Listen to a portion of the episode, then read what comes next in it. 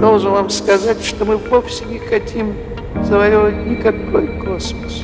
Мы хотим расширить Землю до его границ.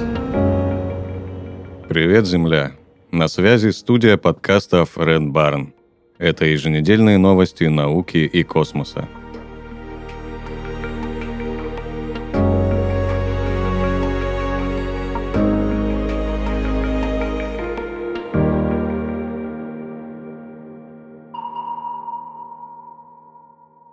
Первый китайский марсоход нашел следы соленой воды на Марсе.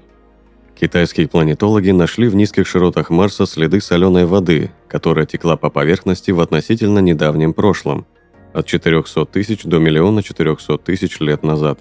Она оставила после себя покрытые минералами дюны. Их и обнаружил марсоход Чжужун. В некоторых местах на поверхности дюн наблюдаются яркие области с коркой и очерченные трещинами многоугольники – Рядом с одной из них был найден светлый полосообразный след длиной более 40 см и шириной 1,5 см. Анализ состава корок и песчинок показал, что в них содержатся гидратированные сульфаты и кремнезем, а также минералы на основе оксида железа и хлоридов. По мнению исследователей, все эти находки нельзя объяснить воздействием ветра, вымораживанием и сублимацией углекислого газа из атмосферы Марса – Скорее всего, они сформировались, когда здесь текла и испарялась соленая вода, возникшая много лет назад при таянии иния или снега. Сам марсоход до сих пор не вышел из зимней спячки, в которую погрузился в мае прошлого года. Если к июлю он не проснется, то, скорее всего, это будет означать, что он неисправен.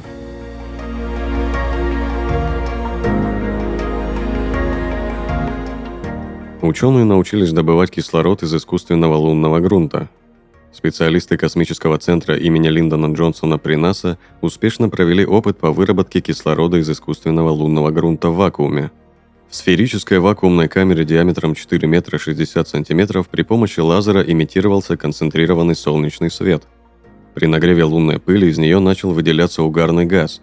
Реактор, разработанный компанией Sierra Space, поддерживал постоянное давление, чтобы предотвратить утечку.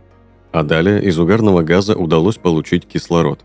Возможность производства кислорода непосредственно на Луне имеет огромное значение для строительства лунной базы в рамках американской программы «Артемида».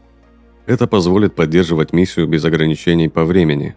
По шкале стандартов технической готовности НАСА технологию признали соответствующей требованиям для реальных полетов. Таким образом, ее можно включать в программу «Артемида».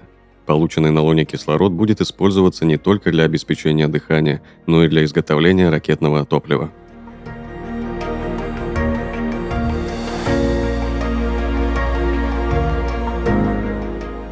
Рядом с Солнечной системой обнаружены две новые суперземли. Суперземля – это планета, масса которой больше, чем у Земли и меньше, чем у Нептуна. В мае этого года астрономы обнаружили недалеко от Солнечной системы две таких планеты. Они вращаются вокруг красного карлика TOI 2095. Экзопланеты нашли с помощью телескопа TESS методом транзита. Его принцип заключается в следующем – Небесное тело вращается вокруг своей звезды и в определенный момент оказывается перед ней. В это время астрономы могут зафиксировать изменения ее яркости. Ближайшая к красному карлику планета TOI 2095b. Она примерно на четверть больше Земли и находится от родительской звезды на расстоянии 1 десятой астрономической единицы, или около 15 миллионов километров. Полный оборот вокруг своей звезды она совершает за 17 дней – Равновесная температура планеты около 74 градусов Цельсия. Вторая планета называется TOI 2095c. По расчетам, она тяжелее Земли почти в 7,5 раз.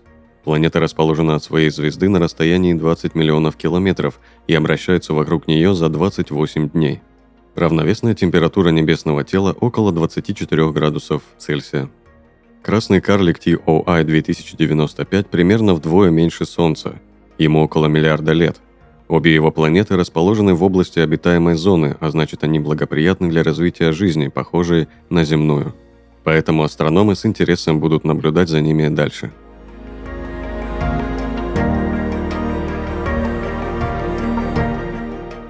У ученых возникли сомнения по поводу формы нашей галактики.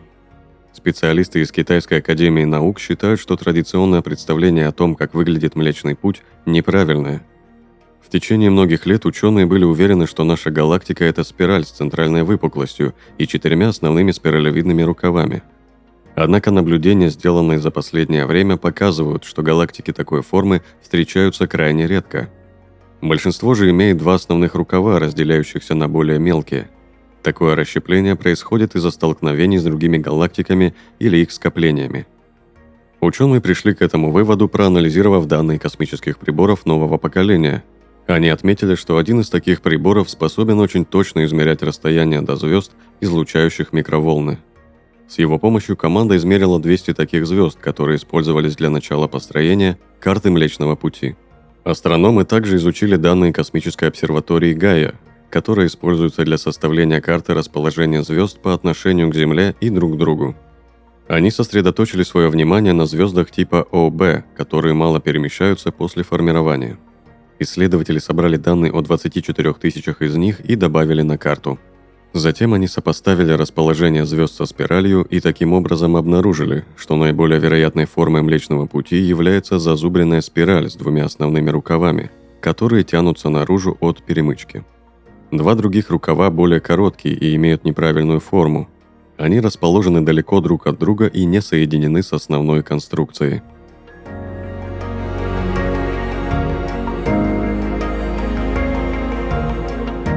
Илон Маск анонсировал повторный старт ракеты Starship в течение двух месяцев. По словам главы SpaceX, ко второму запуску Starship все будет готово уже через 6-8 недель. Дебютный полет самой мощной ракеты в истории прошел 20 апреля и закончился неудачей. Ее верхняя ступень должна была отправиться в путешествие вокруг Земли и завершить его примерно через 90 минут после старта в Тихом океане у берегов Гавайев. Но вскоре после взлета ракете пришлось отдать команду на самоуничтожение из-за технических проблем. Она взорвалась через 4 минуты после старта. Кроме того, при старте первая ступень Старшипа практически уничтожила своими 30 двигателями стартовую площадку базы Starbase. Еще три двигателя были отключены автоматикой.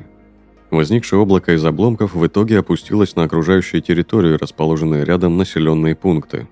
Илон Маск заверил, что облако не токсичное и не представляет угрозы, оно образовано из пыли и камней. Тем не менее, SpaceX принимает меры для предотвращения повторного инцидента. Компания планирует заменить разрушенный бетон прочной стальной пластиной с водяным охлаждением, которая скомпенсирует разрушительный выброс ступени ракеты-носителя Super Heavy. По словам Маска, система покрытия представляет собой сэндвич с водяной рубашкой из двух слоев листовой стали. Что касается разрушенной бетонной площадки, ее сооружение началось за три месяца до первого старта – но не было завершено вовремя. А статичные огневые испытания позволили сделать неверный вывод о том, что бетон должен выдержать пламя. Несмотря на все технические сложности, в SpaceX полет назвали успешным. Представители компании отметили, что ракета выполнила основные задачи, а Илон Маск заявил, что она слегка превзошла его ожидания. Следующая миссия Старшипа будет иметь ту же цель, что и первая. Верхняя ступень должна почти целиком облететь Землю и совершить посадку в районе Гавайев – но одной технической готовности недостаточно. Компании нужно получить новую лицензию от Федерального управления гражданской авиации, которая может задержать старт на месяцы с учетом того, что произошло 20 апреля. Дело в том, что система не просто не сработала как положено. После команды на самоуничтожение взрыв произошел с задержкой в 40 секунд. Также после неудачного старта экоактивисты подали на компанию в суд из-за недооценки экологических последствий запусков.